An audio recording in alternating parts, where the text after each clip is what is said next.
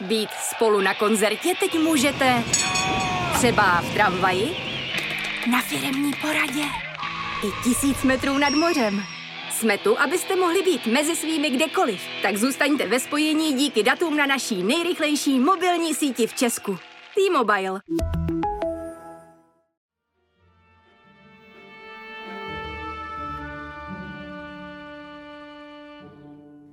Dobrý den, dobrý večer.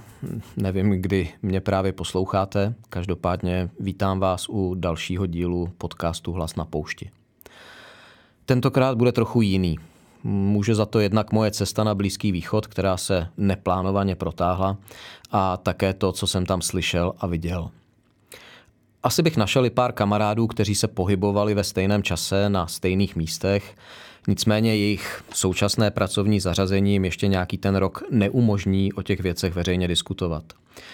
Nicméně moje pocity jsou tak silné, že mám potřebu se o ně s vámi podělit. Takže oproti minulosti tady dnes sedím sám. Ostatně pravidla jsou od toho, aby se občas porušovala, a to včetně těch nepsaných. Sám, když jsem před časem přemýšlel nad konceptem podcastu Hlas na poušti, jsem si říkal, že vždy budu chtít mluvit s někým z mých kamarádů či kamarádek o tématu, které mě zajímá a ve kterém se oni orientují lépe než já. Zkrátka tak, jak to běžně děláme, když se potkáme a diskutujeme. Taky když někoho z nás v rámci debaty něco napadne, klidně si skočíme do řeči, abychom reagovali na nějaký podnět toho druhého. Eh, dnes tady tedy nebude nikdo, kdo by mě usměrňoval, nicméně ve svém monologu budu vycházet i z myšlenek lidí starších než jsem já, s větším životním rozhledem než mám já a často i mnohem moudřejších.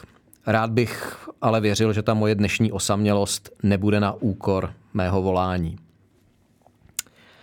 A hned v ten první den barbarského palestinského útoku na Izrael, v době, kdy se ještě bojovalo na jeho území, a zprávy byly chaotické, protichůdné, tak jsem na dotazy novinářů odpovídal, že Izrael podle mě situaci zvládne a ve finále i přes bolestivé ztráty na lidských životech vyjde z celé krize války silnější než předtím. Současně jsem ale také jasně říkal, že musí postupovat rychle, protože podporovatelé teroristů mu nebudou chtít dát příliš času na obranu. A že podpora, která v prvních hodinách a zejména po odkrytí palestinských zvěrstev na civilistech vypadala poměrně jednoznačně, nevydrží příliš dlouho. Maximálně jsem tehdy říkal týden. A strašně moc jsem se tehdy spletl. Taková ta podivná koalice neonacistů, extrémních levičáků, uvědomělých novinářů, pokrokových studentů, jejich pomatených profesorů, ekologických a LGBTQ aktivistů nepromeškala snad ani den, možná ani hodinu po útoku, aby naprosto nestydatě začala útočníka, palestince, vydávat za oběť a oběť, tentokrát a v tomto případě jednoznačně oběť, tedy Izrael, vydávat za útočníka. U skupin, které jsem teď vyjmenoval, by to nemělo překvapit, ale to, co mě naprosto znechutilo, byla obdobná reakce od lidí a institucí, které člověk, byť s řadou výhrad, mohl až dosud vnímat jako ty, kteří stále ještě reprezentují civilizaci. Takže veřejnoprávní, liberální média, Evropská komise, řada politiků demokratických zemí. Ten seznam by byl hodně, hodně dlouhý. Možná než budu pokračovat, měl bych vlastně vysvětlit, proč mluvím o palestinském teroru, nikoliv o teroru Hamásu. Po tom, co jsem měl možnost vidět videa pořízená útočníky a seznámit se poměrně podrobně s jejich plánováním i strukturou útoku, nebudu už nikdy mluvit o teroru Hamásu, nebo snad jeho politického křídla, jak se i dnes eh, mohou z některých evropských médií lidé dozvědět. A to nechávám stranou britskou BBC, která je nám stále v debatě o veřejnoprávních médiích prezentovaná jako nedostižný vzor. A z jejího zpravodajství by dnes měl radost tak maximálně Josef Goebbels, svého času nacistický minister propagandy. Byl to zkrátka a jednoduše palestinský teror, spáchaný celou řadou teroristických a kriminálních skupin. Počínaje islamisty a konče palestinskými komunisty. Tento teror byl široce podporován palestinskými v uvozovkách nevinnými civilisty, včetně žen, dětí, zaměstnanců ctihodných institucí, jako jsou organizace OSN, anebo opět v uvozovkách novinářů, kteří pracují pro řady západních médií, eh, lidí z řad obyvatel pásma Gazy. Takže tak jako od roku 1945 mluvíme o Německu, případně nacistickém Německu, a jeho vině za teror vůči židům, Romům, homosexuálům nebo prostě lidem, kteří pro nacisty byli eh, z řad podřadných ras a kultur. Budu teď už stejně tak mluvit pouze o teroru palestinském. Je také nutné si říct, co to je teroristický útok, protože evidentně v tom celá řada lidí dost plave. Takže, eh, když budu citovat, Terorismus je užití násilí nebo hrozby násilím za účelem zastrašit protivníka a dosáhnout politických, případně politicko-náboženských cílů. No, terčem teroristických akcí jsou většinou civilisté. A tady je ten zásadní rozdíl. Palestinci primárně útočí na civilisty. Jsou to teroristé. A teprve pokud se dostanou do střetu s vojáky, tak i s nimi. Už jim nic jiného nezbývá. Izraelská armáda primárně útočí na ozbrojené teroristy a někdy bohužel způsobí i oběti na straně civilistů. Často ale proto, že palestinští ozbrojenci používají jako živé štíty. To samozřejmě nijak nesnižuje tragédii jejich obětí, ale je vždy nutné jasně dodat, že to jsou oběti vůdců palestinských teroristických a kriminálních skupin. Ty totiž rozhodli o jejich osudu, protože oni se jimi úmyslně obklopují a s velkou oblibou umistují své vojenské instalace v jejich blízkosti. Často s tichým souhlasem nebo minimálně hlubokým tichem celé řady humanitárních organizací, které v pásmu Gazy působí. Důkazů je z posledních týdnů bohužel víc než dost. Od eh, odpalovacích stanovišť eh, raket ve školách až po velitelství Hamásu v podzemních nemocnicích.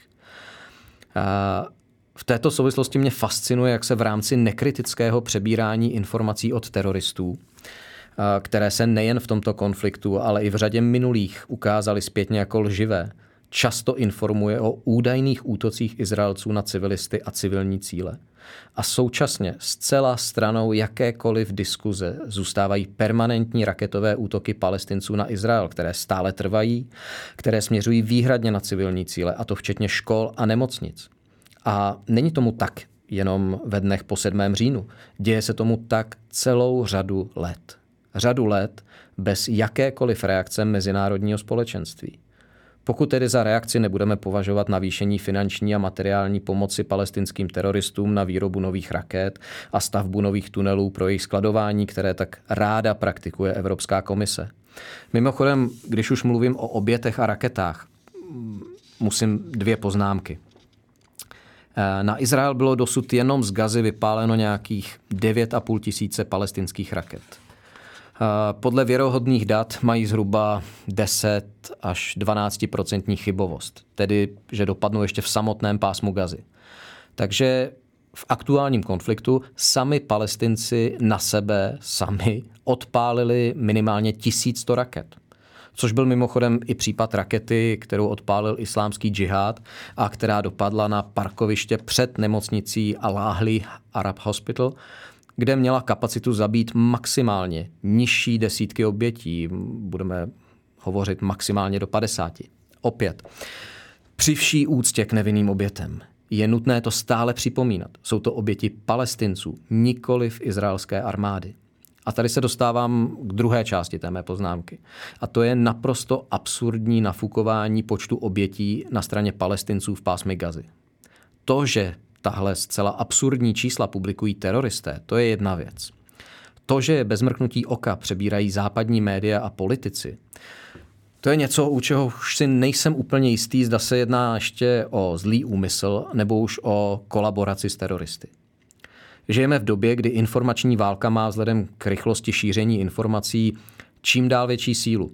A zrovna v tomhle okamžiku zrovna teď, v tomhle čase, bych u médií a lidí, kteří formují veřejné mínění, očekával mnohem větší střízlivost.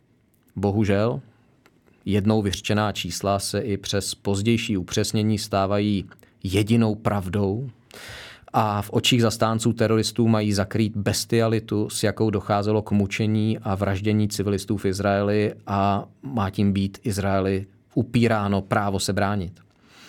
A opět, palestinci tam nevraždili jen židy, ale i araby. A ano, sami palestinci tam zavraždili i řadu palestinců. Mimochodem ta v uvozovkách zase hodná a umírněná část palestinců, jak je označována vláda palestinské autonomie, to je ta, co vládne na západním břehu, eh, vyplácí peněžní bonusy a renty těm, kteří zavraždí jakéhokoliv Izraelce. Jedno, jestli vojáka, civilistu, žida, muslima. No a peníze vyplácí ze svého rozpočtu, tedy z peněz, které jim z velké části poskytuje Evropská unie z peněz, které si její jednotlivé členské státy půjčují na dluh. Na dluh nás, našich dětí. Uh, nicméně já tady nejsem, abych obhajoval Izrael. Myslím, že ten se obhájí sám a navíc za dobu celé své existence jsem mnohokrát přesvědčil, že svět zajímá jen v okamžiku, kdy se mu daří se bránit. Uh, do doby, kdy Izrael ve válkách prohrával, se svět vždy díval někam jinam. To, co mi na dnešní situaci stojí za ten komentář, to je neuvěřitelná míra pokrytectví a zaslepenost, kterou předvádí zejména Evropa a pro kterou se marně snažím nějaké najít nějaké logické vysvětlení. Asi nemá moc cenu komentovat Libanon, kdysi bohatá kvetoucí země, kterou rozvrátili právě palestinci, a Libanon, který si dnes stěžuje OSN na izraelský útok. On totiž ten útok spočívá v tom, že potom, co Hezbollah, teroristické hnutí, které si na části Libanonu vytvořilo svůj stát ve státě a ze kterého dlouhodobě Izrael ostřeluje a terorizuje, opět vypálil několik střel. Izraelci si drze dovolili palbu opětovat a Libanon, tedy země, která je stále částečně okupovaná teroristy z Hezbollahu, ta si nestěžuje na svého okupanta, ale stěžuje si na Izrael, na někoho, kdo se mu brání. Eh, Nemá moc cenu komentovat Amnesty International. Kdysi dávno to byla organizace, která hájila lidská práva, dnes hájí většinou práva gaunerů. Nemůžu si nespomenout na její kritiku Ukrajiny za to, že si v čase ruské agrese dovolila bránit svoje města. A Amnesty International tehdy vyzývala ukrajinskou armádu, že má města opustit a bojovat jen v otevřeném terénu. Je tak jako hodně zvláštní, že dodnes jsem žádnou její obdobnou výzvu směrem k palestinským teroristům nezaznamenal. Naopak.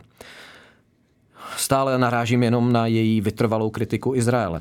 Toho Izraele, který před svými útoky v minulosti vždy a i v probíhajícím konfliktu po tom všem, co se stalo 7. října, stále ještě většinou předem varuje lidi v oblasti o tom, že útok přijde. Neznám armády které by tohle dělali.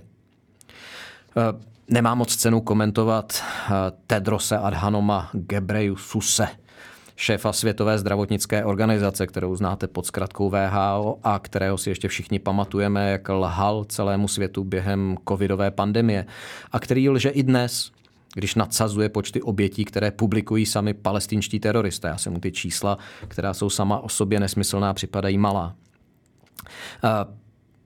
Naopak, to, co má smysl komentovat, to jsou slova a činy politiků a tvůrců veřejného mínění v Evropě a ve Spojených státech. Tedy v zemích, kde žijeme a které mají na naše životy bezprostřední dopad. A je to opravdu, opravdu hodně smutné. Stále jsme svědky k upínání se na nějaké imaginární palestince, kteří touží žít v míru a kteří upalování židovských nemluvňat či rozřezávání těhotných nepodporují nebo snad dokonce odsuzují. V návaznosti na tuhle falešnou víru Evropská komise pod vedením paní Uršuly von der Leyen rozpoutává další dotační orgie, které z naprosté většiny, tak jako vždy v minulosti, skončí v rukou teroristů. V lepším případě v rukách jejich vůdců v luxusních rezidencích a soukromých tryskáčích. Je opravdu bolestivé, že nikdy ani náznakem Evropská komise nespojila pokračování finanční pomoci palestincům s povinností propuštění rukojmích držených v pásmu gazy, zvlášť když velká část z nich jsou občané zemí Evropské unie. Přitom pokud chtějí naši političtí vůdci znát skutečný, svobodný názor palestinců na to, jak si představují mírové soužití nejen s Židy, ale i s námi, nemusí do pásma gazy. Do pásma Gazy, kde řada pokrytců eh, tamní linčovací scény omlouvá tím, že palestinským civilistům nic jiného nezbývá, protože kdyby se jich neúčastnili, tak by je Hamás potrestal. Stačí se podívat do ulic evropských měst, do uprchlických táborů na evropském území. Tedy do míst, kde se obyčejní palestinci mohou vyjadřovat naprosto svobodně. A oni to také dělají. Tančí v ulicích, rozdávají kolem jdoucím sladkosti na oslavu bestiálního mučení nemluvňat, hrdě pochodují v našich městech s vlajkami Hamásu, Hezboláhu, v Německu dokonce i s vlajkami islámského státu. Ve dnech, kdy si připomínáme památku našich předků, vojáků, kteří položili své životy ve válkách, ničí vlajky zemí, které je přijali a umožnili jim život, o kterém by se jim v zemích jejich původu ani nesnilo. Přemalovávají pomníky našich hrdinů a v den připomínky jejich obětí uspořádají přehlídku síly v Londýně, v metropoli země, která u počátku Dne veteránů stála.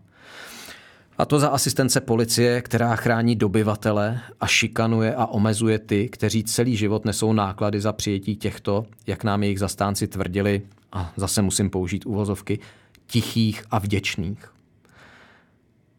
Moc vděku nevidím. Namísto jasného a tvrdého odsouzení jsme jen svědky vyděšeného pobíhání a kvokání ve snaze nikoho, nedej bože, neurazit. Asi ani moc nepřekvapí, že šaškovskou čepici jako jeden z prvních neváhal zdvihnout mistr světa v telefonování s diktátory, francouzský prezident Emmanuel Macron. Ten namísto řešení toho, že velká část dětí republiky, jak v minulosti často označoval výrostky z řad přistěhovalců, tak chtějí zničit rovnost, volnost, bratrství v jeho zemi, protože jim tato slova vůbec nic neříkají. Tak tenhle člověk ve svém vystoupení akorát opět mistroval Izrael a poučoval ho, jak má vést bojové operace. Je třeba si konečně přiznat, že lidé, kteří mávají palestinskými vlajkami, nestojí o nějaké spravedlivé řešení situace na Blízkém východě. Ani jim nezáleží na životech civilistů v zemích třetího světa. Ostatně Každý den probíhají masakry civilistů v Sýrii, v Súdánu, v Kurdistánu, v Iránu, v Somálsku.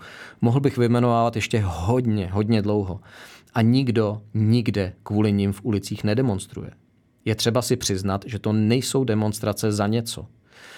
Je to demonstrace síly a toho, že tito lidé nikdy nestáli o integraci do naší kultury a přijetí našich civilizačních zvyklostí, že jejich cílem je naše podřízení jejich barbarskému způsobu života. Co můžeme dělat? Jednoznačně dodržovat naše již platné zákony. Tvrdě potírat jakékoliv projevy nesnášenlivosti, nejen vůči židům, ale i vůči nám samotným. Přestat se neustále omlouvat za údajné viny našich předků a na základě toho dávat barbarům klacek, kterým nás pomyslně mohou mlátit po hlavách. Je také třeba si přiznat a také se podle toho chovat, že ne všechny kultury jsou stejné a že spolu mohou vždy za jakýchkoliv okolností bez problémů žít na jednom území. Je nutné v souladu s právem zastavit masivní nelegální migraci, je nutné zastavit financování tohohle biznisu, který je s tímto obchodem s lidským neštěstím spojený. A je nutné lidi, kteří u nás chtějí nastolovat jinou kulturu, vracet tam, kde je taková kultura běžnou součástí života. Vyplývá z toho jediné, že pokud rychle nezačneme tlačit na lidi, které jsme si zvolili, aby začali dělat to, co mají, budeme v pozici skutečných uprchlíků brzo my sami.